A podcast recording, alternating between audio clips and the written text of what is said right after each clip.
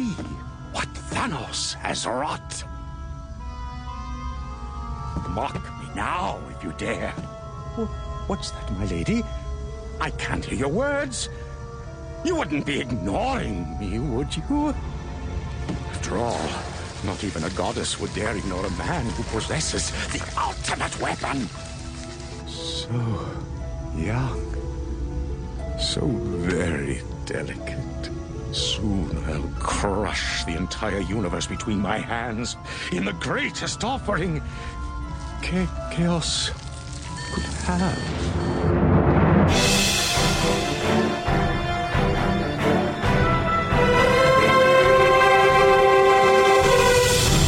My spider senses are starting to tingle. Just hang on to your lariat. Wonder what kind of a scene I'm getting into. And welcome to Behind the Panels, issue 146, the comic book show that is one infinity gem shy of a full glove. I'm Richard Gray. I'm David McVeigh. I'm David Longer. In this issue, it's a new star and director for the Spider Man franchise. No, we haven't heard of either of them either. Then it's Green Lantern, The Lost Army, We Are Robin, Fight Club 2, Secret Wars, and more in what we've been reading. Plus, our kick ass pick of the week Thanos the Infinity Relativity by Jim Starlin. That's really hard to say. going say that three times really fast in a row. All this and more coming up after this very special message from somebody sponsor. This is Behind the Panels. It's the world's greatest superhero collection featuring Batman and the other half of the dynamic duo Robin. The Hulk, that green superhero, he's fully posable. Falcon, the winged black superhero. Shazam and Iron Man. The world's greatest superheroes collection. Each superhero action figure sold separately from Mego. I'm sure glad they cleared Wow. that up about Falcon. Because I there's a there's a whole part of uh, Captain America: The Winter Soldier I didn't understand. Now I know he's the winged black superhero. Holy hell! And that was like early '80s. That was, Yeah. I can't believe that. Oh man, Damn. yeah. Ah. Oh, here we are, boys, back Times again. changed. Moving right along. this is the whole thing. It's like they should just color code the entire Avengers. Green is Hulk, and, and Hulk wasn't like you know the, the the massive behemoth. He was the green superhero. oh well, uh, it's it's been it's been a long week. Mm-hmm. It's been a really long week. It feels like it's been three weeks since we last recorded one of these. Yep. but it's actually been a week. It's only been a week. It's only been a week. Only been a week. Oh, I'm gonna I'm gonna get straight into what we've been reading because I don't know how much more of this I've got in me. Well, looks like we got ourselves a reader.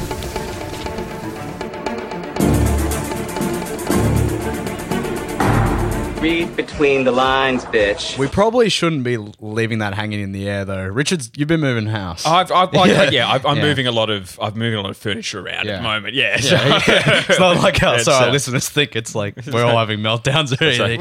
It's just like So, and this is Been the a long week, final behind. Once again, we can't talk about the first book because it's the first rule. That's true. Yeah, actually, Yeah. no, we can't talk about Fight Club. Nobody said anything about Fight Club Two. the first rule of Fight Club Two is, Is tell that everybody. you can tell you can talk to anybody you Tell want. anybody. Yeah. But you got to be hit in the face with a sink first. yeah. I love I love that in this issue that they just drop in. I want you to hit me as hard as you can. now, Dave, you're a massive Palahniuk fan. Oh man, I'm like I'm such a big Palahniuk fan. I've read almost every book he's written. Um, but this here is one of those things that everybody's been anticipating for a while, I suppose. And like we talked about what the first issue like Yes. uh, about a month ago, and this I think just maintains the same quality, if not gets even better. Um, there's something about Polinick and the way that the comic book is done that is so pure comic book Yes. that it kind Yes. of it kind of hurts in a weird way because the first one's a novel and it's a film Mm. and this kind of has elements of both smashed together but yet it's still pure comic book Yep. like um the way it's paneled the way it's presented is like expertly done Mm. and it's so it's such a weird thing for me to feel about a comic book because yeah i'm biased about Palahniuk, but at the same time he's doing it better than anybody else is at the moment It's- it's- like it, it's so it's it's a perfect perfect comic book I agree, and I actually thought that, that I said that as much about the first issue, which I thought was magnificently done. This one never reaches the same intensity of the first issue Mm. because the first issue is like a, a literal mind explosion. Yeah. you know, and this one almost is deliberately monotonous because and and he can't get quite to the emotional core because like their their child is missing Mm. at the start of this and it's almost as though he can't feel anything and it's Yeah. like he can't even he he literally can't bring himself to do anything about it because he's just so numb to it and it's like he has to become the very thing he's suppressing in order to even get motivated to do something I think know? I kind of disagree a little bit though, because I thought this was like just as good as the first one, but I kind of feel like this is now starting to feel like a complete piece. Like so, yeah. So it's kind of like, yeah, the first one was such an explosion out of the gate, Yeah. proved like how great it could be, and now it's just we're on for the ride. and, and I agree with you Like, on don't that you think like the most annoying thing about this is we don't have to That's wait ser- a it's month? exactly Like, what I was going to yeah, say. It's yeah. exactly what I was going to say. Yeah. Because this is the first time Palahniuk's been serialized. Yes. You know, Yes. I mean, he's done short stories and things, but this is the first time we've had to wait. Like, it's not like, you know, you sit down with most Palahniuk novels. I think you'll agree. Yes. You sit down, you read the whole thing in a night. Yeah, I, yeah. Like And- most of them, I've done in two or three sittings. yeah. Exactly. Yeah. And then with this, this is the first time we've actually had to wait a year, I guess, because Yeah. it's 12 issues or something. Yeah, I, don't I know guess how long it so, yeah. To, it- to see the 12? story play out. yeah. I don't know how many issues know, it is, yeah. but we'll have to wait, like, you know, at least the better part of a year to Yeah. see this play out. And I think it's absolutely genius. Have you read it, Dave? Yeah, I have actually. Yeah, I was about to say. I actually really agree with you, Dave, because I actually like this actually better than the first issue. Interesting. Um, because what I found with the first issue was it was just a brain explosion. It was like, I'm back. Here it Yeah. is. Here's Fight Club. Right. And it's just this explosion of images and everything else. It's almost like he's gone, okay, now we've got a story to tell. Yeah. And he starts the story. And this actually, this played, I was fascinated by this book. And I Yeah, actually I, I re- read this a few times. Actually. yeah, I actually Yeah. really enjoyed this issue, and I really enjoyed the reveals Mm. going through it. I really, I, I liked the fact that she comes clean with him, that she's having an affair, Yes, but it's with she being Marla. Mar- Yeah. Marla, but being Yeah. it's basically an affair with him. Yeah. Mm-hmm. but it's not him because it's It's- it's Durden. Tyler, yeah. yeah, yeah. and it's like, and I love the fact that they're they go to the insurance adjuster because of their house burning down, and their and their child.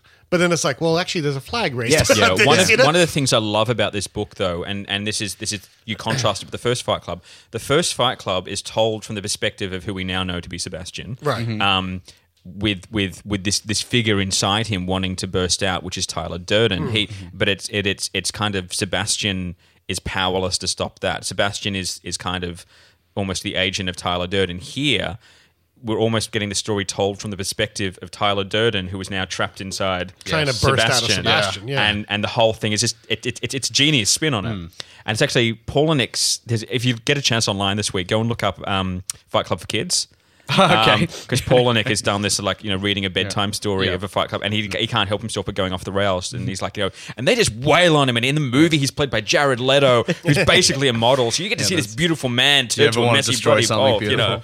And it's you know, and and it's that's actually you know it's really funny. But he at the start of it, he goes, you know, uh, hi, I'm Chuck Palahniuk, the author of Fight Club, and pretty much just Fight Club.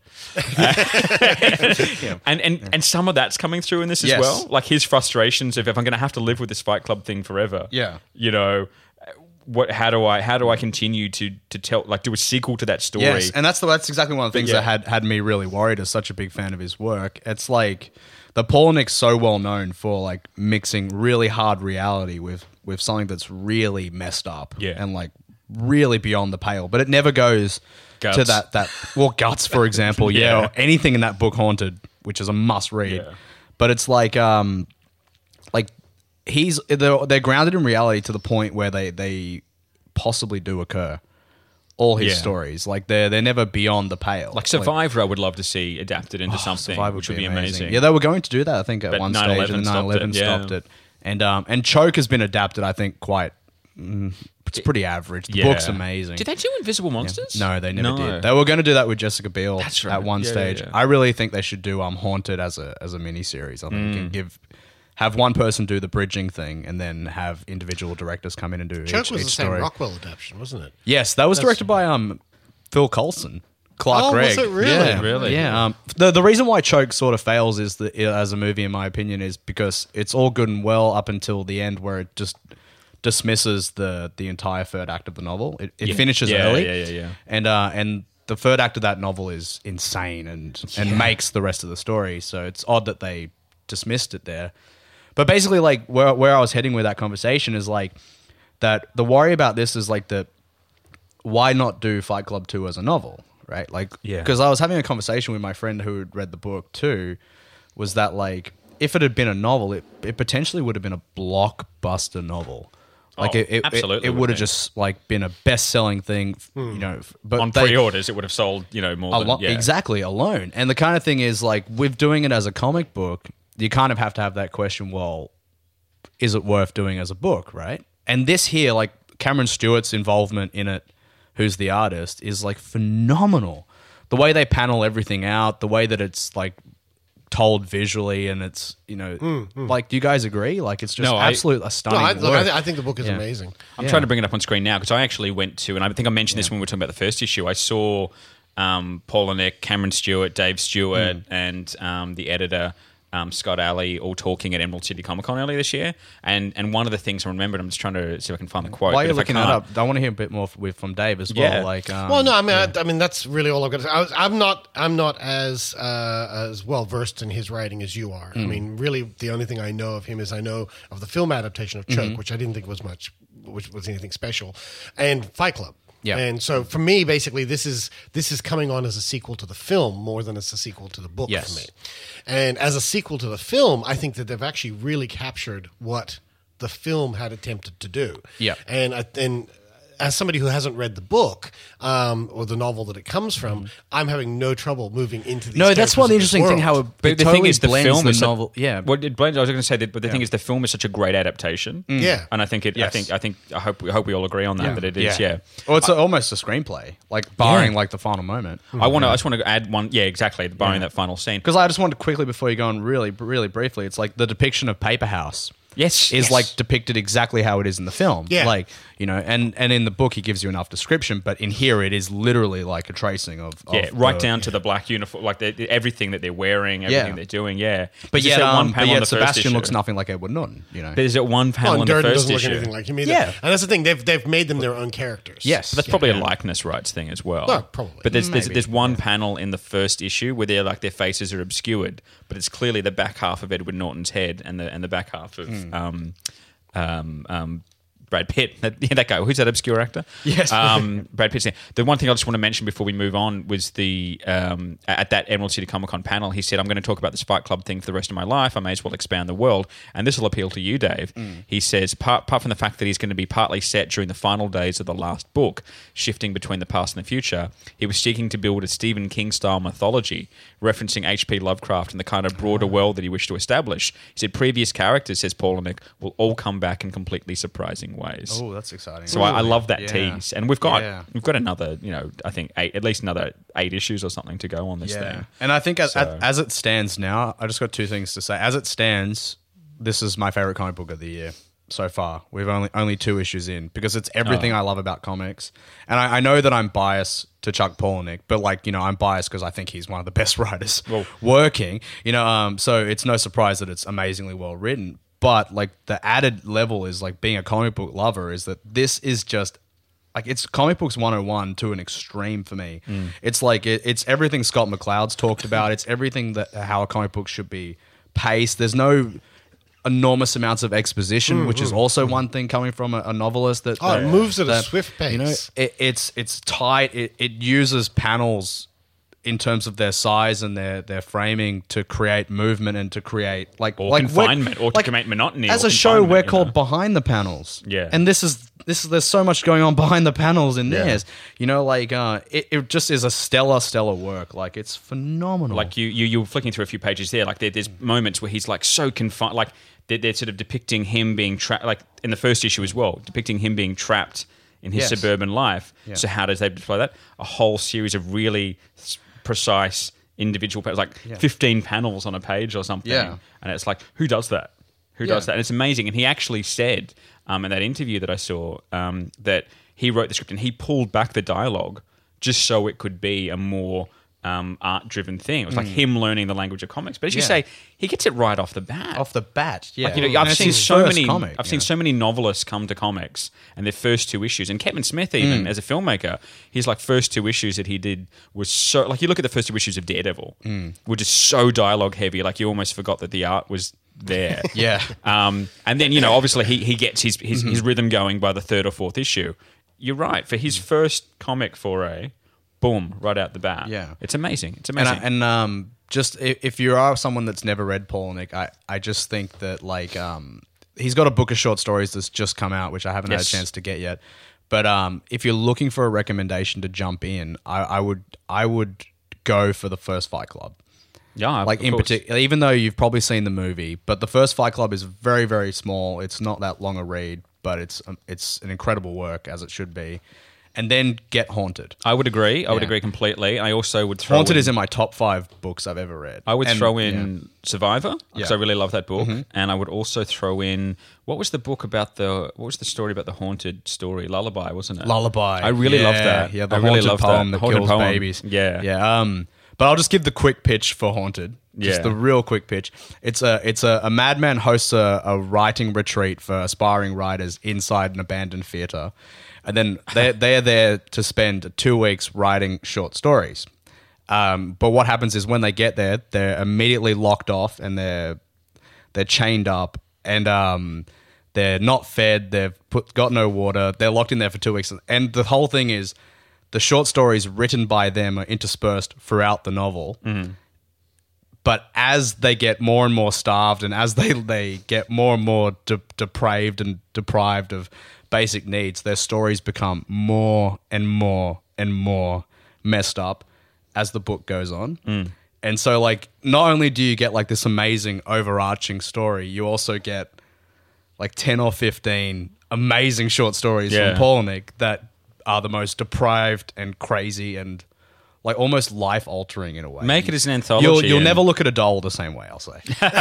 make, make it as an anthology. Get fifteen different directors on it. Um, the uh, look, I'll just run through quickly uh, some of the other stuff that came out this week because it wasn't, you know, there's nothing exciting, exciting there.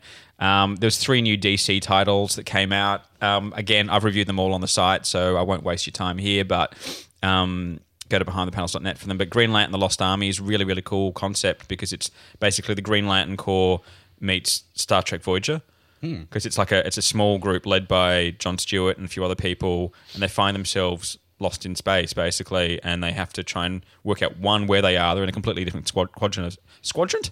Squadron. Squadron. Um, they're they're inside a squirrel. Uh, it's what I found. Uh, a squirrel squadron. Don't get me excited. Squadron. it's, it's really surrealist stuff. Um, no, it, they they uh, they're different squad a squadron.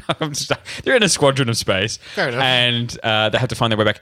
A few surprising cameos in the first issue, including the last page, is a character I think you will enjoy um, seeing turning up in uh, the middle of this Green Lantern book. So definitely want to check out um, Justice League 3001. I actually caught up on all of Justice League 3000 for the purposes of reading that issue, and I one I found two things. One, Justice League 3000 was a really funny book.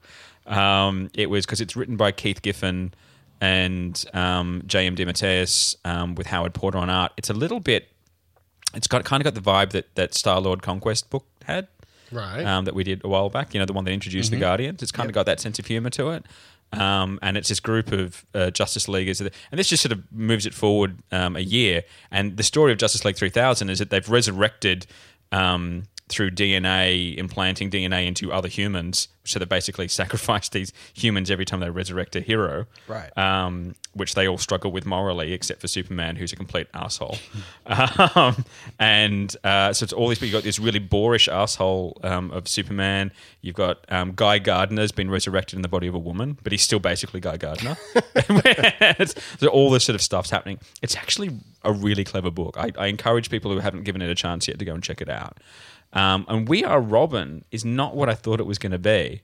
It's a group of people. We are many. it's because it starts off because the first issue basically concentrates on this kid whose parents went missing during Endgame, and he's a street rat basically now, and he ends up getting picked up with this crew, but in, in the very end, who are kind of trying to pay tribute to the Bat by being, you know, a, a group of um, vigilantes. But the actual execution of the story is really, really, really solid. So I'd be curious to see. It's, it's really street level, but youth centered as well. So it's not done sort of you know super totes amaze balls like um, Batgirl youth centric, but it somehow manages to speak to that audience without being patronizing. So I quite I quite like what it's doing. Um, Age of Ultron versus Marvel Zombies. That was pretty crazy. It was pretty nuts. This is a Secret Wars book, of course, Yeah. which is anything goes. Well, what I find amazing about this book is that actually nothing Anything. happens. Yeah. No. Nothing happens for three quarters of this book. It is them standing on top of the shield, the wall, Yeah. talking. It's almost like for all the Secret Wars books, all the Secret Wars books, they go right. What's your craziest concept you've got? Well, you know, uh, I've got Age of Ultron versus Marvel Zombies. Awesome. Can you stretch it out over six months? Yeah, okay. Yeah, and it's and and they, so that you have these issues where nothing happens. So in in it uh, effectively in this one, what we've got is we've got a steampunk era Hank Pym. Yes. Who has been working on the Metal Men or the the, the robotic the t- what is it the I can't even remember how he Hmm. It's- it- describes yeah, it. it's got but- his mechanical yeah, man mechanical man or whatever it is. something, yeah. Who's basically wronged somehow, probably because of his work with the mechanical man, has wronged uh, L- uh, God Doom, Hmm. and so is being sentenced to the Shield. Which is we know is on the other side of the shield. Doom be praised. Doom be praised. On the other side of the shield are the Marvel zombies, etc. And they basically say to him, the whole conversation on the wall is basically there are three worlds on the other side of the shield. There's the zombies, Mm. there's the Ultrons, and there's one other which I can't remember what they I've are. forgotten it too. Yeah. The But there's three- wildlings. And The frost giant. Wrong- frost wrong wall. Yeah, wrong wall. And they say, "Which where do you want to go?" And he goes, "Well, the Ultrons sound interesting." so he, the very end of it, he boards a galactic, he boards a, a Sentinel, and they take him over to the Ultron world. And then there's the last pet reveal, which is where we finally see a zombie. Yeah. but he's going to go. So nothing happened in this book. it, it's something similar kind of happens with E is for Extinction, which is basically Grant Morrison's um, X Men. Oh, is this Grant Morrison? It's not Grant Morrison, Oh, but it's okay, it's right. it's his Grant Morrison's the X whole Men. thing is like an uh, uh, uh, Chris- an, an imitation. Though. Yeah, well, Chris Burnham does the art, and, he, and he's right. gone full Quitely on it. You know, Yeah. so uh, and it's sort of set in there, and all the they're all losing the powers, and there's this group of young X Men. It, it's basically the the future of that. And, you know, all these young X Men are kind of going, oh. Um, you know, old man over here is it's like Scott Summers. It's like old man over here, and I kind of don't like the way he's drawn Scott Summers because he looks like he's got a beer gut to start with, but then later on he's like fit as a fiddle. So I love the fact weird. that they're all talking about secondary mutations because they're all so old now. They're all getting their secondary mutations. Mutations. And Wolverine's secondary mutations, he seems to have gotten taller. taller. Yeah, he's had a growth spurt. he's like eight foot tall now. Because they're all like, "Weren't you short?" Yeah. But the, the, the funny thing is, it's kind of like it, not a lot happens in No. it, but it's again, it's got to go for six issues. Once again, though, the most interesting character in the entire thing, though, is Magneto again. Magneto, yeah, who's Yeah. quite old by this stage. Um, but it, it, it is interesting. So it's kind of like the the, the, the insanely illogical sequel to to um, the original um, E is for Extinction. So interesting. But there is a, a Grant Morrison book coming out next week. I'll talk about that in a moment. Yes. Um, the Korvac saga, quickly mentioned that was that has the original Guardians of the Galaxy Right. in it, um, who are now actually um, the guardsmen for um, Lord, like Baron Korvac. Right. Um, so that they, he's, you know, and they, they and a competing fiefdom is the a version of the Avengers, and they're kind of not really getting along. And there's been a mm. murder, and they've got to investigate it, and all this sort of stuff. It's, it's interesting, but I guess I read I, I read one review that said, you know what, the ultimate mark of a comic is whether it left you with any impression. And he said, I had no impression really left from this, and I didn't love it, I didn't hate it, I just it was a comic, Yeah. and that's kind of how I felt about the. I wanted really to like it because it had the original Guardians, not not um, the Abnett Lanning Guardians, but The Yon- original Guardians, Yondu yeah. and Captain Universe and all that sort of stuff. So you know, um, Howard the Duck number four is just a delight.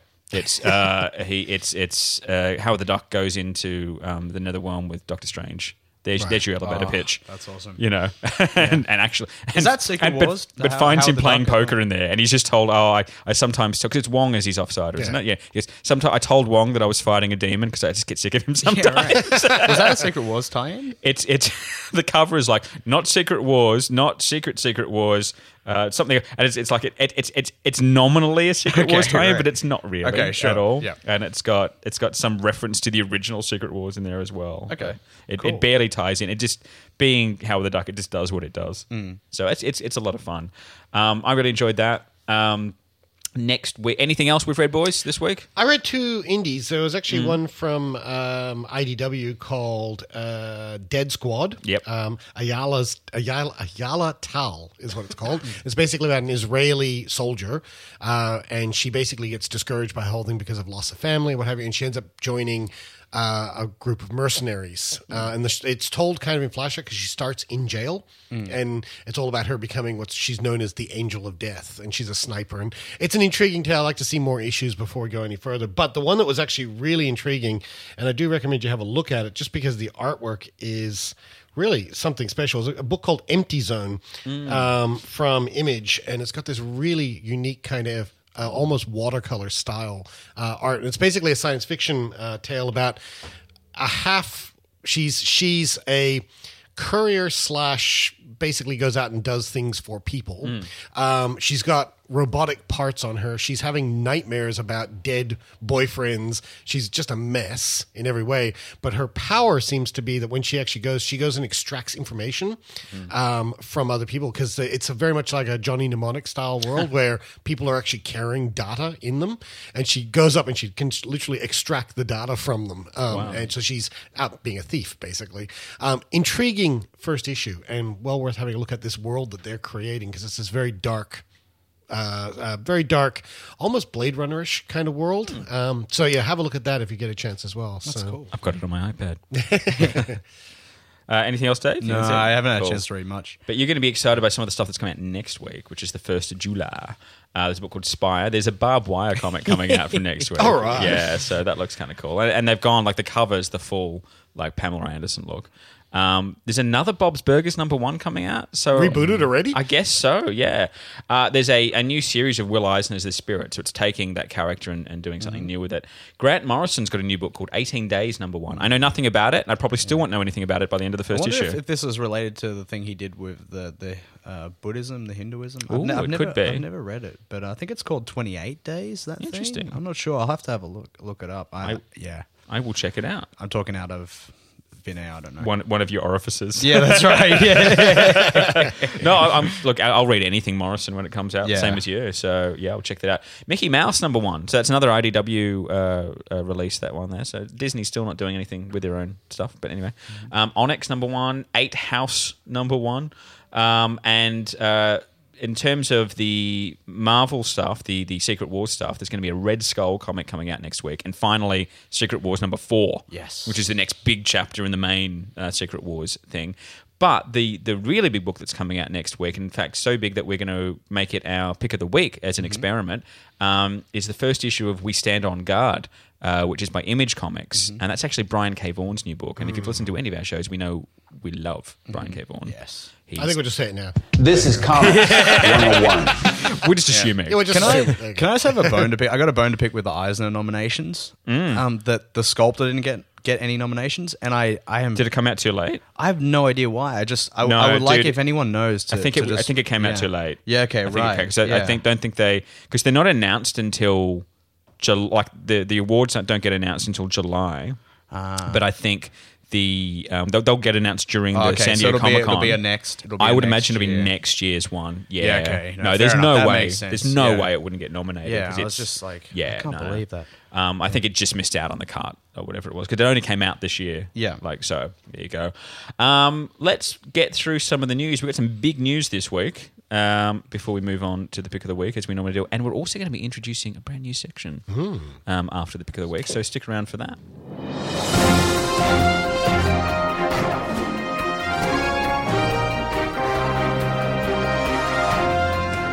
And Sony Pictures and Marvel Studios have found their new Peter Parker or Spider Man in Tom Holland. Jon Watts will direct the 2017 film. Dark Horse is now on Comixology.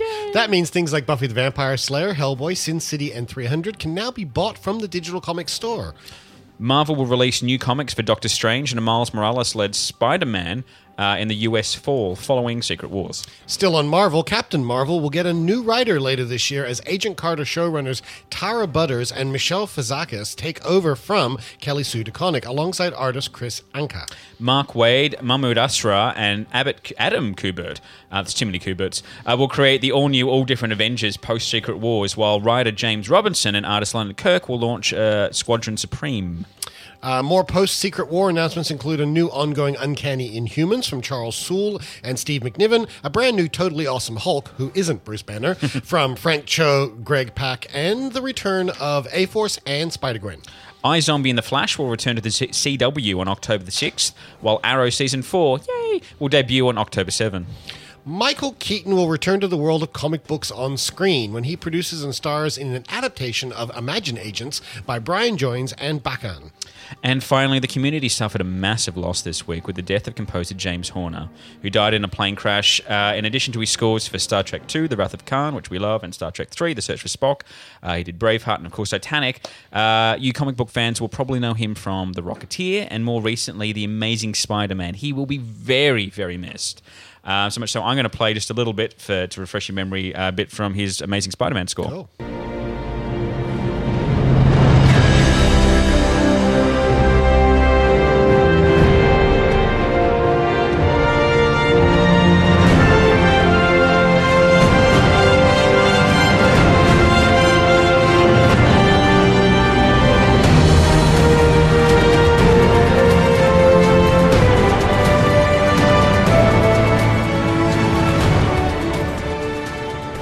Just bring that down a bit so we can talk over the top of it. What an ama- what what a, a, a massive loss. I mean, it's, Oh, and it's funny yeah. because Dave. I mean, we're not doing a geek actually this week, but normally we would be playing something from James Horner Yeah. uh, or, or- All the time, all the time because of your, your Star Trek run at the moment. So No, I mean like um, I'm a I don't know. I've spoken about this a lot on Geek actually, but I'm a big soundtrack collector, and um, and James Horner has been just a part of what I've been listening to for years. Oh, since I absolutely. I, mean, and, I've been listening to James and I was I was actually just I was devastated Yeah. by this. I've been listening to James Horner soundtracks from way back in the day of things like Battle Beyond the Stars, Mm. 48 Hours. You know, it's like you go back and you have Commando, um, and you listen. You go back and look at listen to some of his early stuff. Brainstorm is Mm. just an amazing soundtrack. Um, go right, right back to Aliens. You know? and, Yeah. and I think you know the Titanic score is probably one of the biggest selling soundtracks of all time. And interestingly enough, not one of my favorites. No, but, no. but a huge seller. But, yeah. um, I think Cocoon as well. Yeah, Cocoon. One of my favorite Uh, soundtracks Apollo of all time was actually the soundtrack to the film Glory. Ah, uh, yes, with of Matthew course. Broderick Yeah, and, yeah. and Denzel Washington. Oh, I love and, Glory. and that soundtrack is Yes. amazing. You know, Yeah. um, he was he was a truly amazing composer who started really young. Uh, but a lot of people don't know this. But when he actually, we actually did a profile on James Horner on the Old Geek actually show years and years and years ago. Hmm. And looking him up, when he first was starting out as a composer on things like Battle Beyond the Stars, he was in his twenties. Yeah. he was very young. Amazing. He Yeah, also like- did all the um the Jack Ryan films too. I think uh, maybe didn't maybe all. not the, uh, Basil the new- Poledouris did the first Oh, one. of course, yeah. Um, but yeah, no, he was he started off basically working for Roger Corman. And Mm. he did all the Battle Beyond the Stars, Humanoids, um, and so forth. And if you haven't heard the soundtrack to The Wolfen, uh, it is a phenomenal soundtrack. Yeah. I mean, look, so many. I mean, Star Trek 2, 48 Hours, Krull, uh, Gorky Park, Star Oh, Trek Gorky Park. 3, Cocoon, as Dave said, Commando, Aliens, Mm-hmm. you know, of course. Um, you know, an American Tail, which we we're just talking about, the name of the rose. And you look at and you uh, look at the the quality. Willow. You look at the difference of his sort of soundtracks as well. When you go from things like Willow and Star Trek, which is these big epics, and then you take it to something like Batteries Not Included, Or which is I like- Shrunk the Kids, you Yeah, know? exactly. And You know. Batteries Not Included is basically a big band score. Yes. Yeah. And it's yeah. like you sit there and go, this does not sound like Horner at all. You know. which is yeah, because a lot of composers, his contemporaries, have a have a distinctive sound. Mm. When and I think one of his strengths uh, was his flexibility. I mean, just look at the range of films that he's done. Go through the. It's got to be hundreds of films that he's he's scored for here since the seventies. Mm. It's just phenomenal. So he, I mean, he apparently he was working on uh, Southpaw for Antoine Fuqua. I think he actually finished it. Um, so yeah, Oh, did he? Oh, awesome! I can't wait to watch South. Yeah. That, actually. that will be his last um, score by the sounds of things. But even, I mean, television work, he did dozens of dozens of things as well, including Tales from the Clip, Crypt episodes and Amazing Stories, of course, um, for, for Spielberg. So, Oh, Captain EO. and don't forget the CBS Evening News score. So, um, oh, Captain EO, yeah, of course, Yeah. the um, He did the, incidental stuff. Michael for it, Jackson thing. Yeah.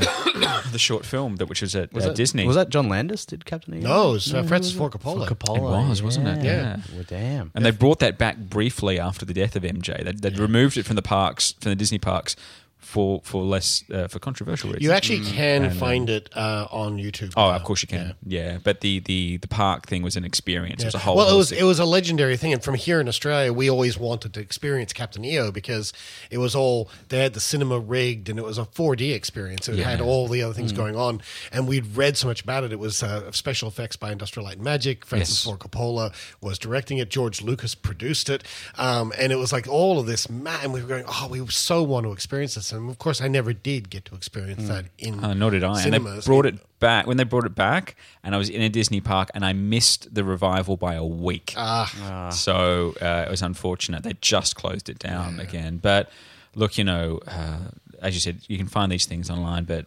Horner will be absolutely missed. And I'm surprised he did so few superhero films um, when I was going through it. But you know, Danny Elfman had that market wrapped yeah, up. he, he he never seemed to stand still. Yeah. So I don't think he would have done you know the same type of score twice. Except he did Star Trek two and three. There's a great there's a great quote not by James Horner, but it's actually by um, I think it's Mark Isham actually said it when uh, he was asked to do the Addams Family, and he he actually said, "So Danny Elfman's busy, is he?" so I think that was kind of the feeling of superhero films at the time. It was like, yeah. So look, you know, uh, I guess we'll we'll get out of this. It is a sad note, but we will go on to uh, our, our the reason we're here, which is the kick-ass pick of the week. Well, see how you like this. What is it, Batman? Whatever it is, it's it's awfully funny.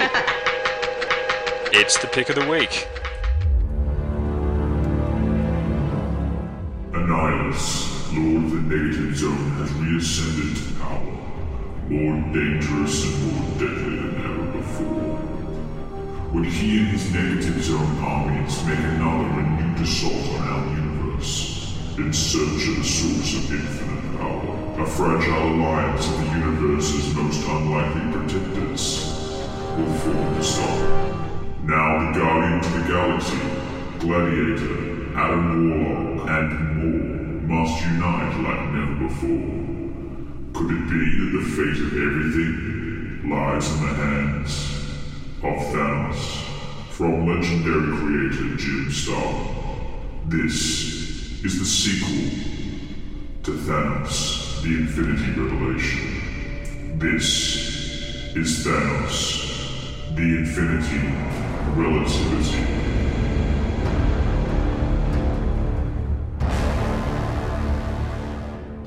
What a lovely singing, Singing voice. Oh, that, that guy was great. He just came around to my house this morning, just laid down that That truck. was very cool. yeah, he, oh, he's amazing. You should hear him ordering coffee.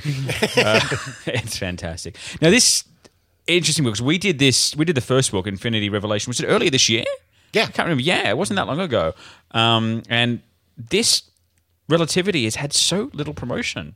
Like I didn't even. I know- went to buy it yesterday, and it was buried at the back of our local comic book store. I mean, literally buried down the back. Dude, I went to the Marvel website to get a bit of information about this, and it, I had to like search three times under different areas to, to find anything on it. Like that's how little information there was. Hmm. Also. I mean, just out of a curiosity, all right, I'm not encouraging this at all, Hmm. but I actually had a look at a couple of the torrent sites around. which you soon won't be able to in Australia. it is not even out there. This book is like it's, it's, it's the invisible book. I know it's amazing. It's really bizarre. It's um, But do buy it because it's actually one of the new graphic novel Hmm. line from Marvel, and the presentation is fantastic. Yeah. yeah. Look, it is. We've we've been looking at all these original graphic novels. Um, it's. Uh, I think we've, we've we've covered them all except for No More Humans. I think, which, Which we were going to, but then we skipped. Yeah, uh, yeah, and that was totally my fault. I think I was going through a breakup at the time. no, but we actually Um, said we don't need to do this. We don't need to do it. Yeah, it was, it was a choice of we could record a show this week or we could not. Yeah.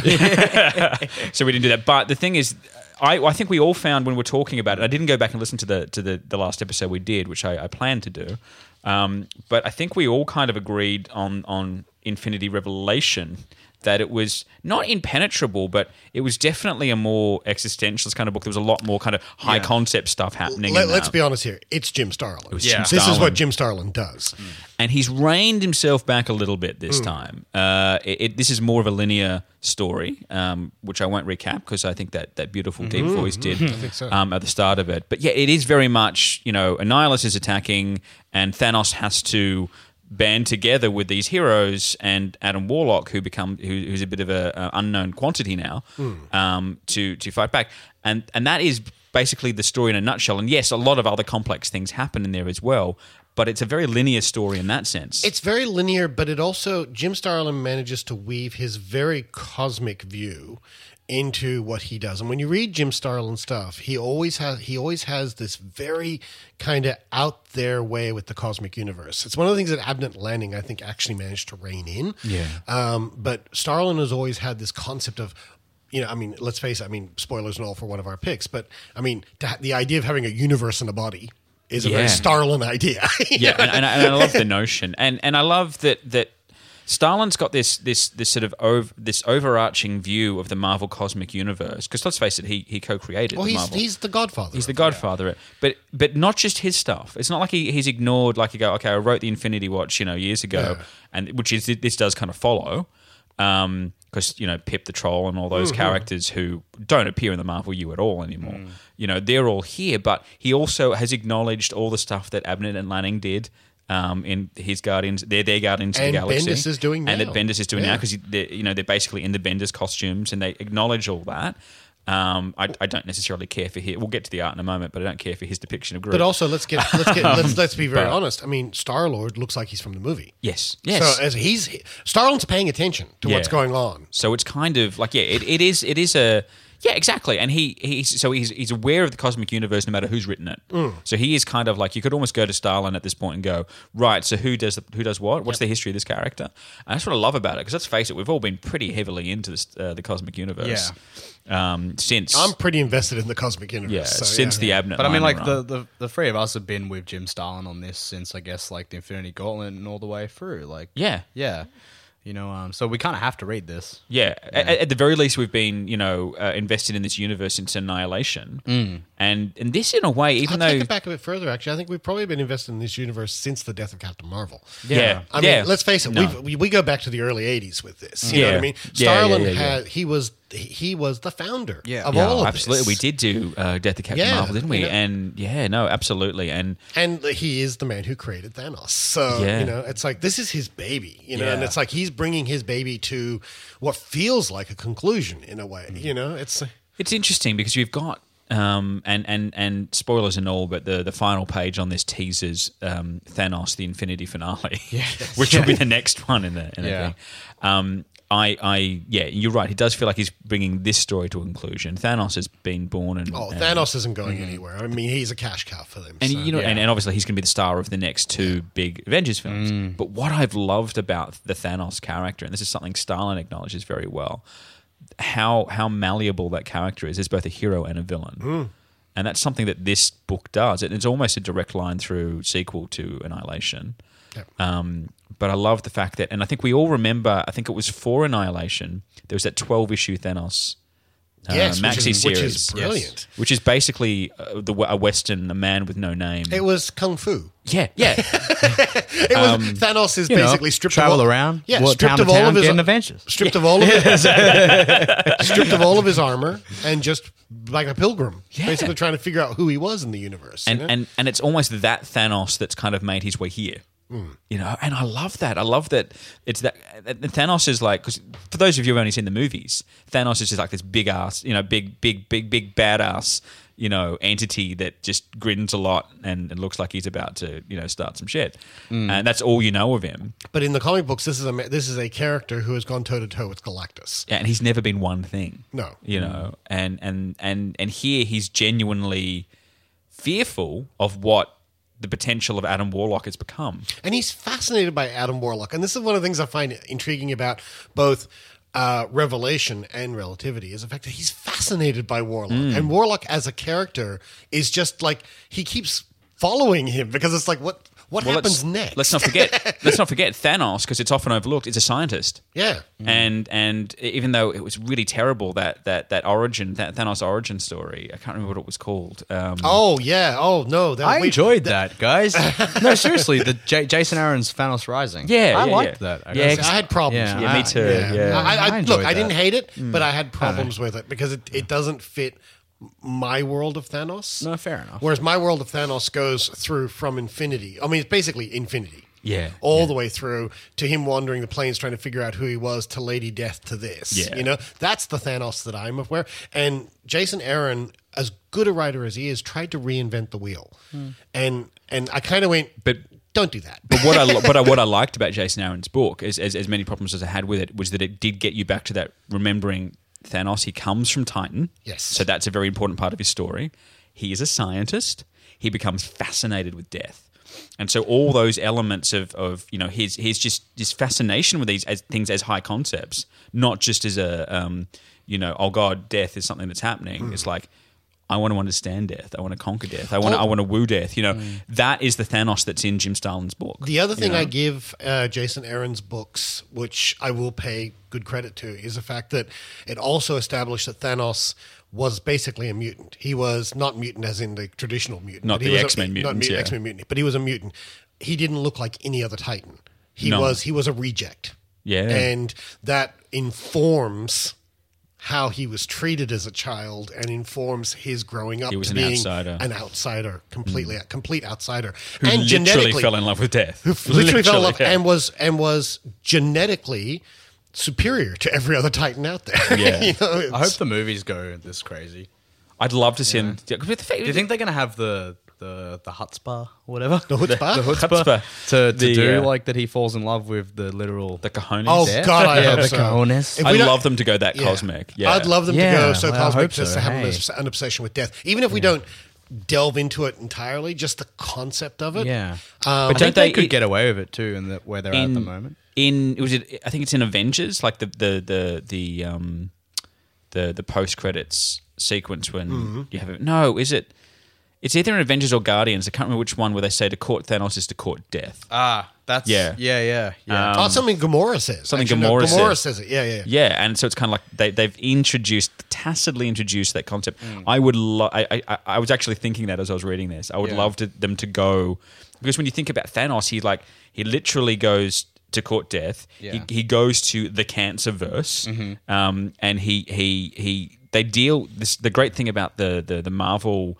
Um, cosmic universe is that it deals with these big concepts Mm. of life death cancer whatever Hmm. as actual things as things you can go to as, Yeah. as entities you know death is an entity much like it is Well, in and Neil Thanos Gaiman's is Sandman living in the something, you world. know? He's Yeah. Thanos is living in the realms of death. Where at the beginning of this book, he's Yeah. basically I hanging, he's, hanging out he's there. kind of like he's kind of like a romantic hero, or a Yes. tragic figure. Like, yeah, I, I think it's really. I'd, cool. I'd go so far as to say romantic anti-hero Yeah, yeah, Yeah. well, I yeah, no, I actually go. I'll know, he's actually, so he's so sympathetic. Like you understand where he comes from. I'll even actually, though go, he's I'll so actually go with Dave. I think because in Thanos' mind, Yeah. he is the hero. yeah Yeah. and that's Yes, the thing. So in yes. Thanos' mind, he's not doing anything wrong. No, he's just doing it all for her. well that that clip I played at the very start um, Yeah. of the show was from the old was the Silver Surfer cartoon from the late nineties. Right.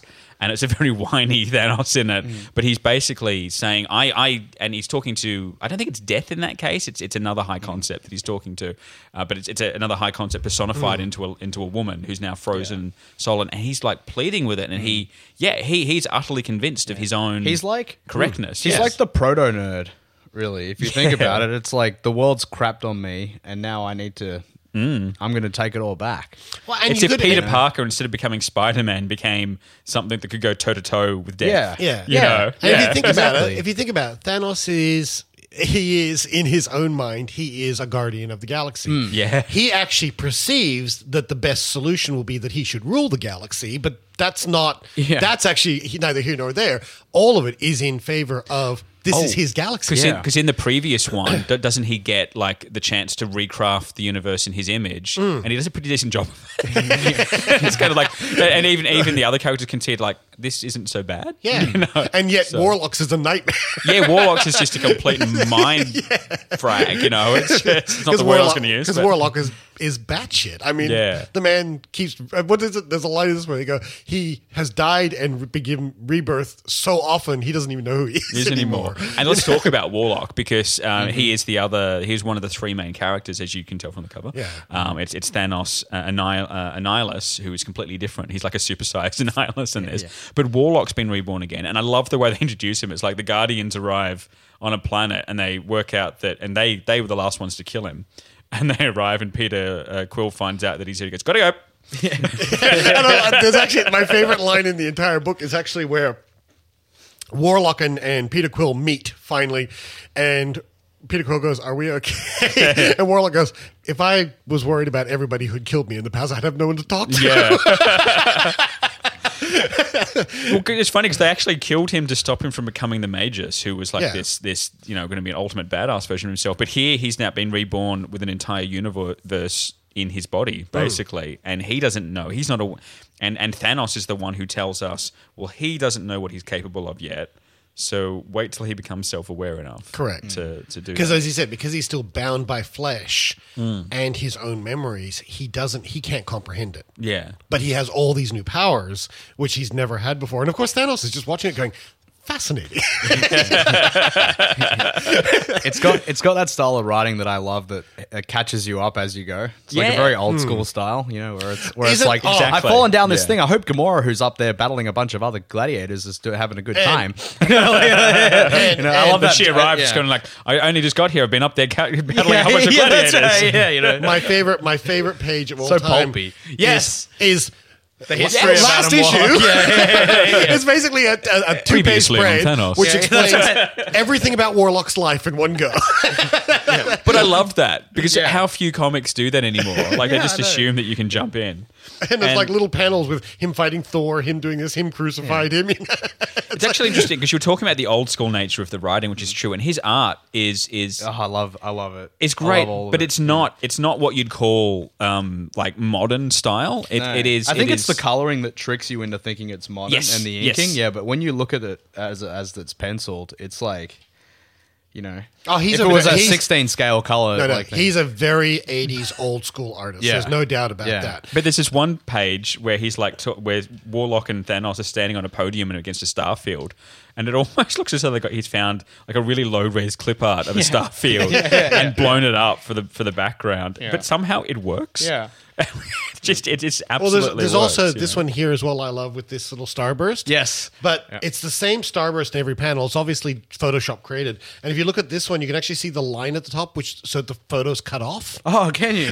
You know, it's, uh, Oh, it's like- wow. so they've What just- page is that? Uh, this is. Uh, Oh, pa- it's- is uh, it numbered? Uh, no, it's not Oh, I just opened up on it. Magic. yeah, and if you look at it really closely, the very top of it is just a straight line on the smallest one. Oh, wow. So they've obviously found this one picture, and they've just gone drop it in there, make it bigger, make it bigger, make it bigger. Wow.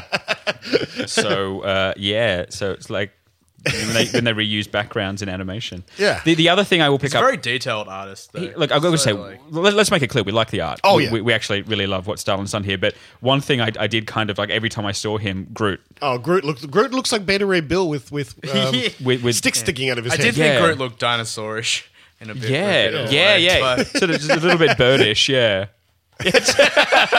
He does move in herds. Because because all of the other characters are like, as we've said, like you know, it's the movie Peter Quill, and it's and it's and it's and it's Rocket Raccoon is looking, you know, a little bit bearish, um, but um, but Drax is Drax, Gamora's Gamora from the current the Bendis thing, but it's almost like. Um, it, it, it's like the Thanos verse. It's it's almost like you know you got every version, the ideal version of every every character, and they're all kind mm. of sort of Maybe it's an grafted inside into job one. though, because like if you think about it, Groot's barely in this, and then the only moment he has is when he gets blown up. I love Robert. Maybe- grab maybe a viable Jim- stick. yeah, maybe Jim Starlin's just like, oh, do I have to put this tree in? Serious? Yeah, no, it it. Oh, look, the thing is, at the end To of be the day, clear, it didn't bother me like too much. No, it didn't bother Yeah, me. yeah. It's just that it stands out because we've seen just Groot stands so out, often. yeah. You know, What I'm Especially how hoping, everybody look, else is the, the Guardians are underserved in this. Um, they're they're peripheral. they're Characters. peripheral. They put them in there because They're because there to be on the cover of well, the book. and they're Yeah. also they're Yeah. also part of the cosmic universe, and they're very popular at the moment. So Hmm.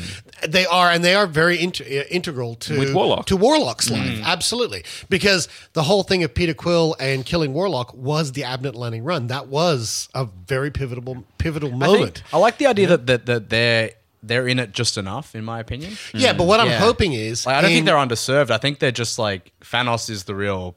Well, Thanos is the and- star, and. Warlock, but then they're just sort of What I'm hoping oh, I- I- is, I I'm like hoping that. in the third part they're given more to do as Yeah. Warlock Yeah. becomes a larger part of all of this. I wonder if it's company mandate that they had to because they they weren't in the first one at all. No, they weren't. Oh, actually, they were. There was a I don't couple of know. panels. There I- were a I couple no, of they, panels. they, they had a I- cameo. That's Yeah. I struggle with thinking whether it's company mandate at all because the rest of it is so bug nuts, like insane. The rest of like- it is very like, much it's Starlin. Like, Oh, yeah, let's like face it, such- this stands outside of current Marvel Yeah. Yeah. continuity. Yeah, Yeah, you're so probably I don't right. know, but maybe there could be some sort of like thing where it's like, oh, Jim, can you put something in there that you know we Yeah, can the sell? Guardians are hot right He's like, now, what if I yeah. do the Guardians? And they're like, okay, you know, Yeah. I, yeah, I don't know.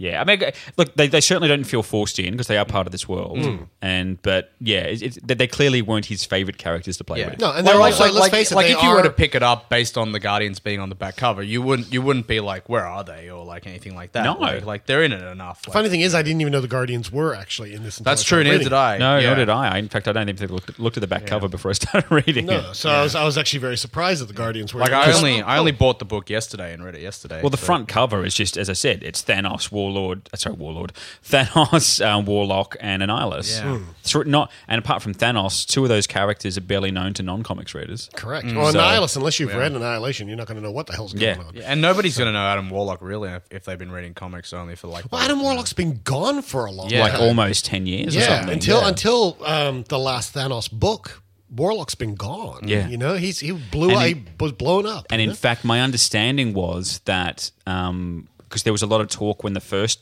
um, graphic novel Revelation came out that there was a company mandate about not using Adam Warlock. Um, and you know that was something Jim Starlin, I think, in the press actually got sort of outraged about. But then the book came out, and he was clearly allowed to use him.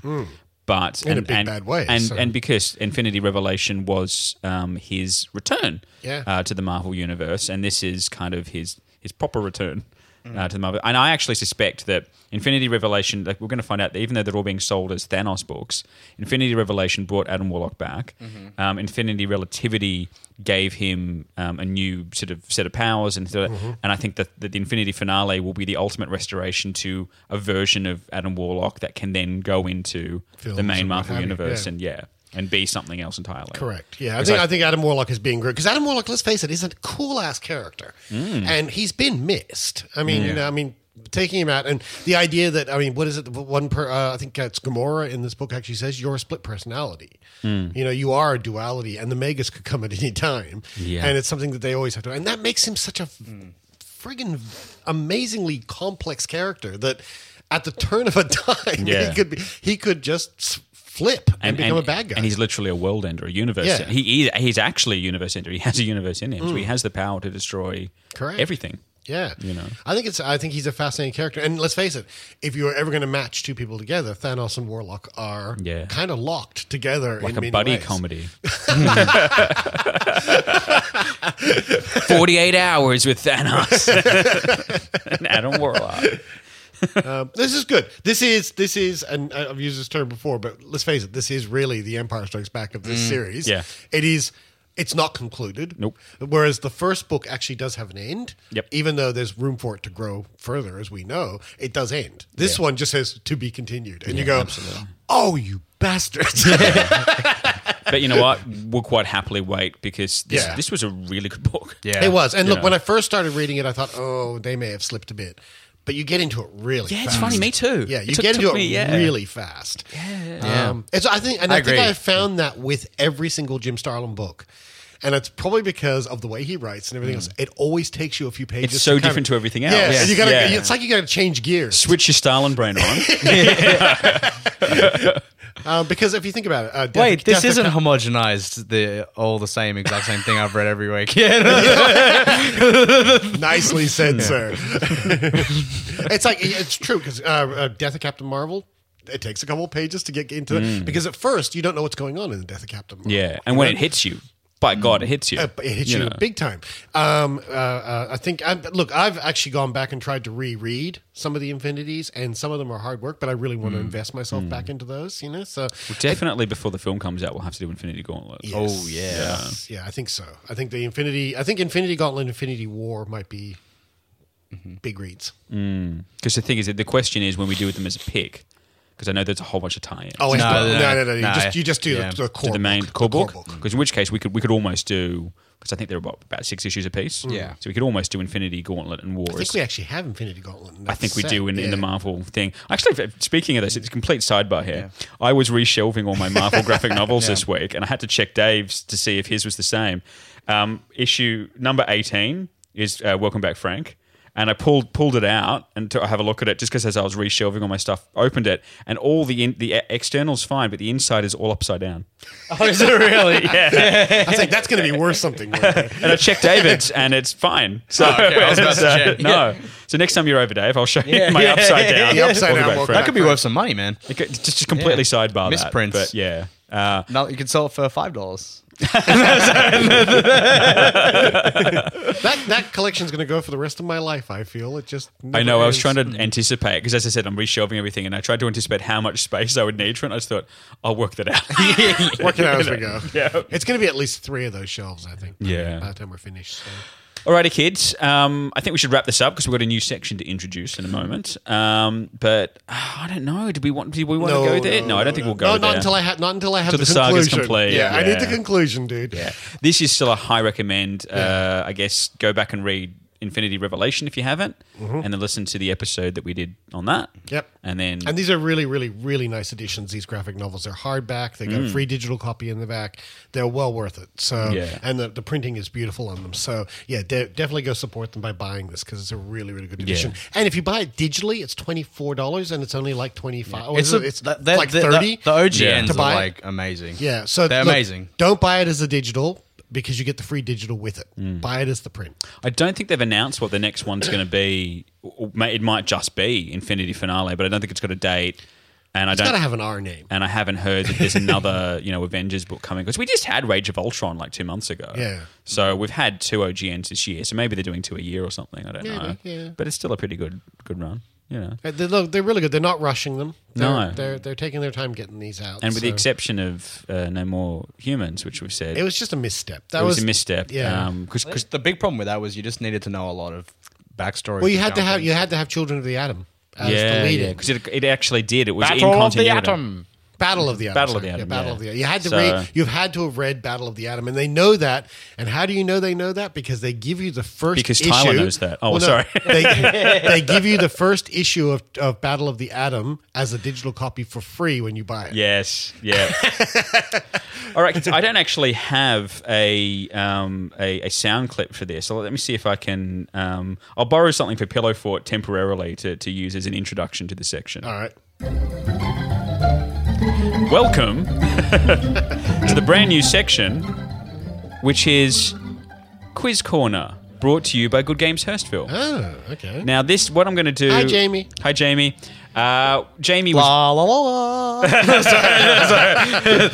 That's for you, Jamie. Yeah. Jamie was was kind enough to loan us a copy of um, the Marvel trivia game because I thought I'd interested in a bit of quick trivia. Some weeks we're gonna we're gonna put you know JD's geek related challenge in here. Other other weeks we're gonna do.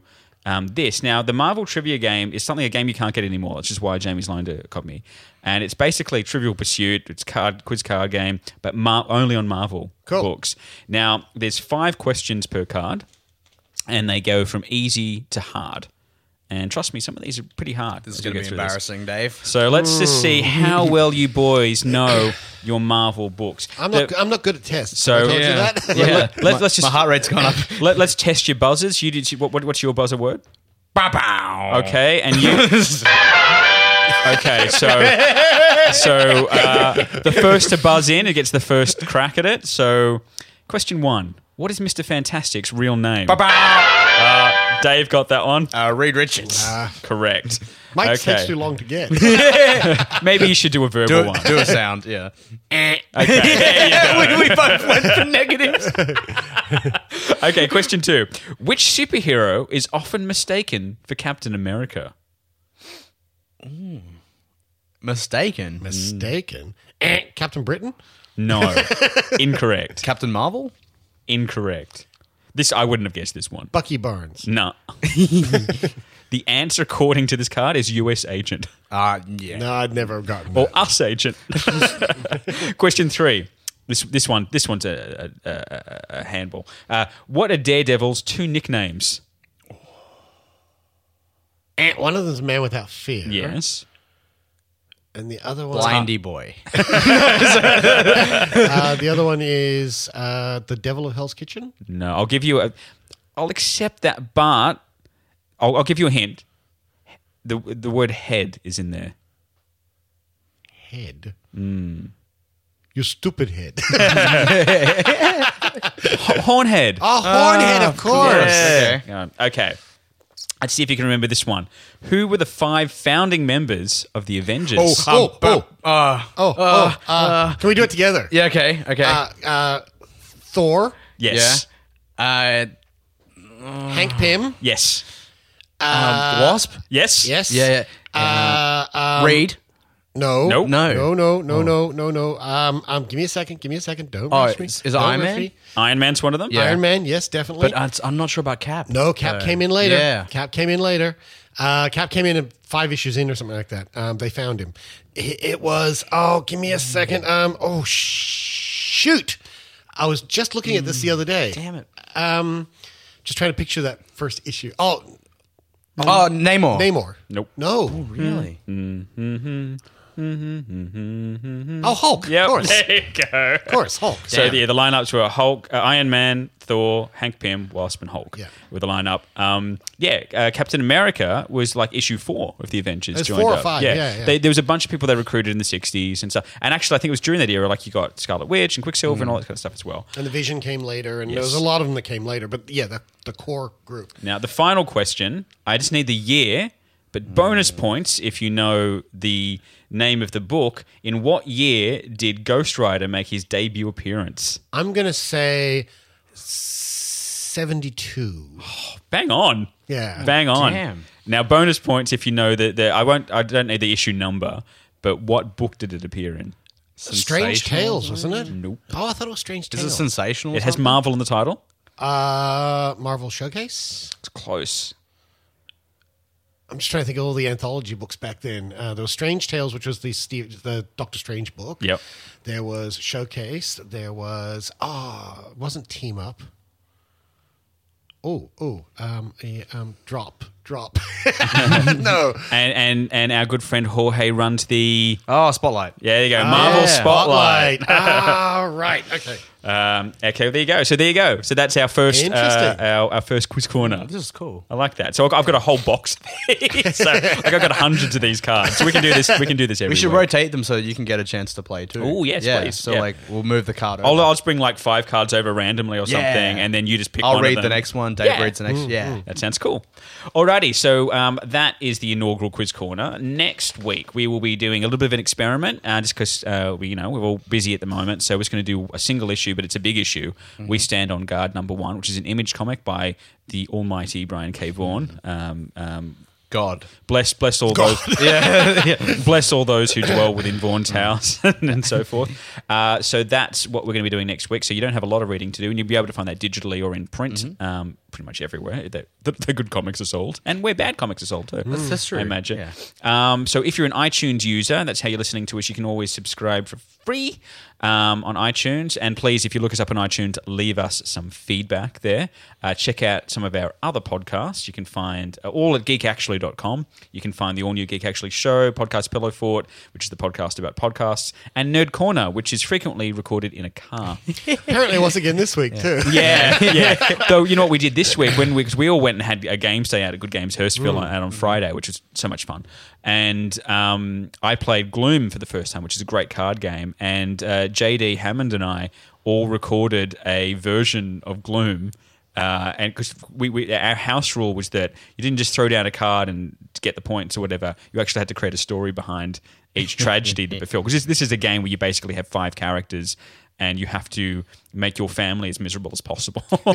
and so we actually had created this thing. So I created this whole thing where animals were plaguing my family for ages, and JD had a circus family, and you know, when we were, and and and uh, Jamie came past and said the ultimate challenge is to start talking about your characters in the first person. You know, so we've recorded a sort of proto version of that.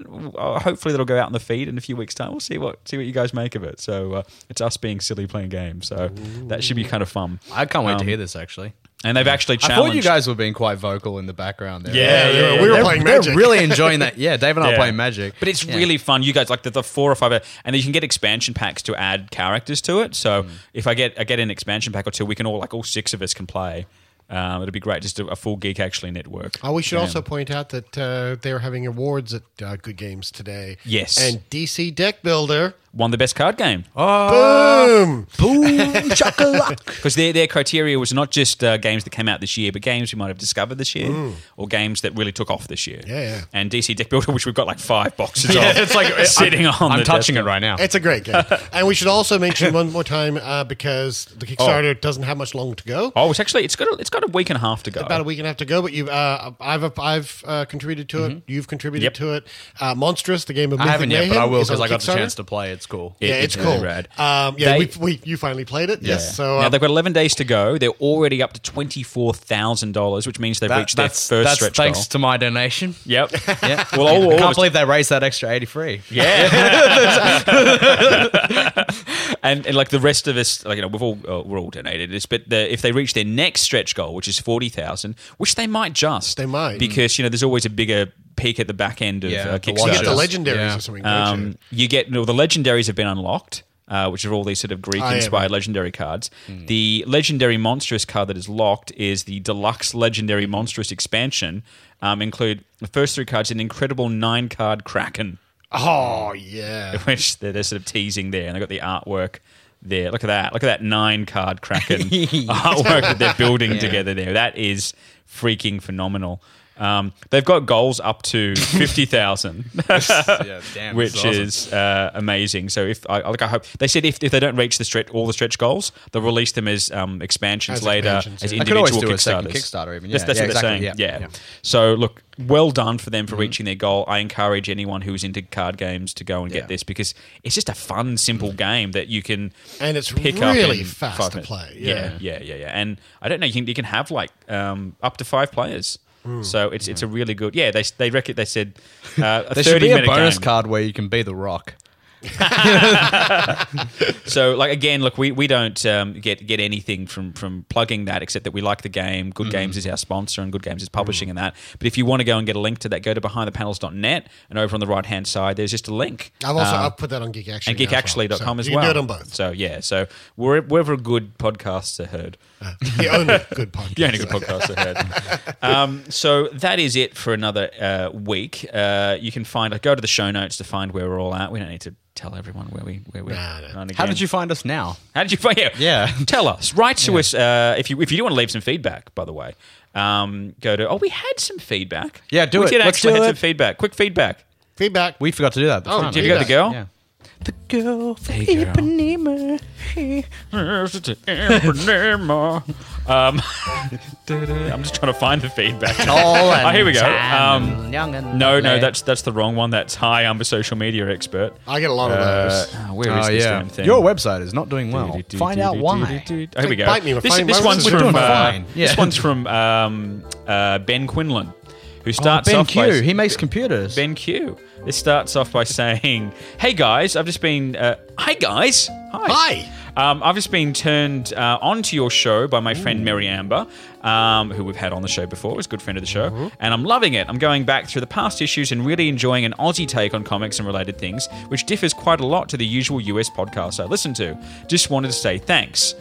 He also goes You're on welcome. to say, "You're welcome." He also goes on to say that he's just finished a comic and he'd love to hear what you guys think. He's attached it. We'll give it a look. Um, he said his elevator pitch is the Truman Show with time travel. Oh, Oh, Okay, I'm in. That's not a bad elevator I'm pitch. I interested, quite yeah. like that. So he said, if you have a spare moment, check it out. And he goes, anyway, I'll see you guys at the Magic and Bubble show. So we should mention, yes, um, July seventeenth. Go go check out the website for thing. At the moment, we're doing we're emceeing.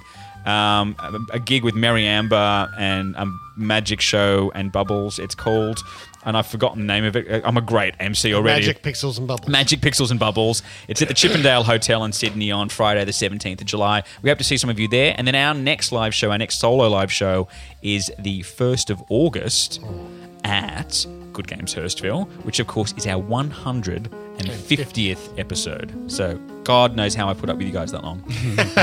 Oh, we should So- also make mention. feelings that there- mutual, sir. High fives. We should make mention that there is actually a week off of this show, not next week, but the week after. Yes, There's one off. we were taking a break because Because David had to get married. I know, you Yeah. know, I've got, I've got that. to make it clear, David's already Yeah, married. it's his anniversary. But also, I'm doing a whole lot like the, the aforementioned moving Ixnay on and the stuff. extra marriages. We're all Mormons here. We all know doing. Um, yeah, and also the aforementioned moving stuff that I'm doing is all happening Yeah. that weekend as well. So yes, we're taking a much needed break off around then as well. So uh, thanks, guys. And let me for- know in feedback if it's a good idea to do a like a petition to get The Rock to change his name from Dwayne Johnson to Monster Johnson. Monster Johnson. Oh, a Monster Johnson. yes, you, you have. You have, shut up and take my money. Yes. Um, so uh, we, could, we could raise like 150,000 on that. That'd be crazy. just a Kickstarter where it's just me going. I I, think we really would- think The Rock should change his name. I think we would probably have to give him some money. do for do that. one of those White House petitions. yeah, Where they have to you make a get government 100,000 decree. signatures. We wanted a, we wanted a presidential decree. that And, and- Can you imagine Obama coming out saying that? but, but the thing is, if it gets if it gets enough responses, he has to make a comment on it. Yeah. like he actually has to comment on it. Uh, speaking of which, um, fantastic news coming out of the states this week. Um, Yes. about the uh, same-sex marriage laws. So well done, I'm sure there's going to in be that. lots of challenges and there's going to be lots So, of states fighting against it. But it, as it stands right The now, Supreme Court has said it I is read, legal. I read some story. There was a, a preacher like uh, in one of those like southern states who had said something like, "If it passes, I'm gonna Yeah. I'm gonna burn myself alive." That's right, I saw that. And now he's and now he's like, "I didn't mean it." like, I wasn't meant to. So, so just so everybody understands what it means, it basically means that under the Constitution of America, Mm. It is constitutionally not legal for them to block gay marriage. Exactly. Um, Now, what, how states interpret all this is going to be very interesting at this Yeah. point. So it's going to Yeah. be it's going to be. I think there's a shitstorm because it's only individual states that are battling it. Because there's already, I think, a majority of states in the US now have same have legal. I think it was only 13 states. Was it? 13, it or was 13 or 14 states. Maybe I'm thinking of marijuana laws. that actually legalized it. actually. it was a legalized leaf, wasn't it? yeah. So Yeah, look, I, I'm I'm so happy that this So happened. Australia now officially on the wrong side of history. And wasn't Yep. it wonderful seeing the White House lit up in a, in rainbow? Yeah, Ah, yeah, yes. yeah. That was Yeah. amazing. It's, it's like someone sent me a put a cartoon. It was like opening Facebook social media this morning. It was just like being blasted with rainbows out of the computer. It's wonderful. It's wonderful to see. I absolutely love it. Um, so, um, yeah, and and and so until uh, as we said before, uh, I had no segue out of that because I didn't. doesn't I, I- matter. I didn't plan on talking about it. I believe. I'm just I so damn happy. I believe you're finished. I believe I'm finished. um, yay, victory for love. Um, but uh, so the other thing we mentioned earlier in the show, of course, we talked a little bit about the passing of James Horner. So I'm going to go out on a little bit of music from The Rocketeer. Uh, so until next week, of course, I'm Richard Gray, I'm Dave McVeigh. I'm Dave Longer. and this has been Behind the Panels. Behind the Panels is a production of GeekActually.com.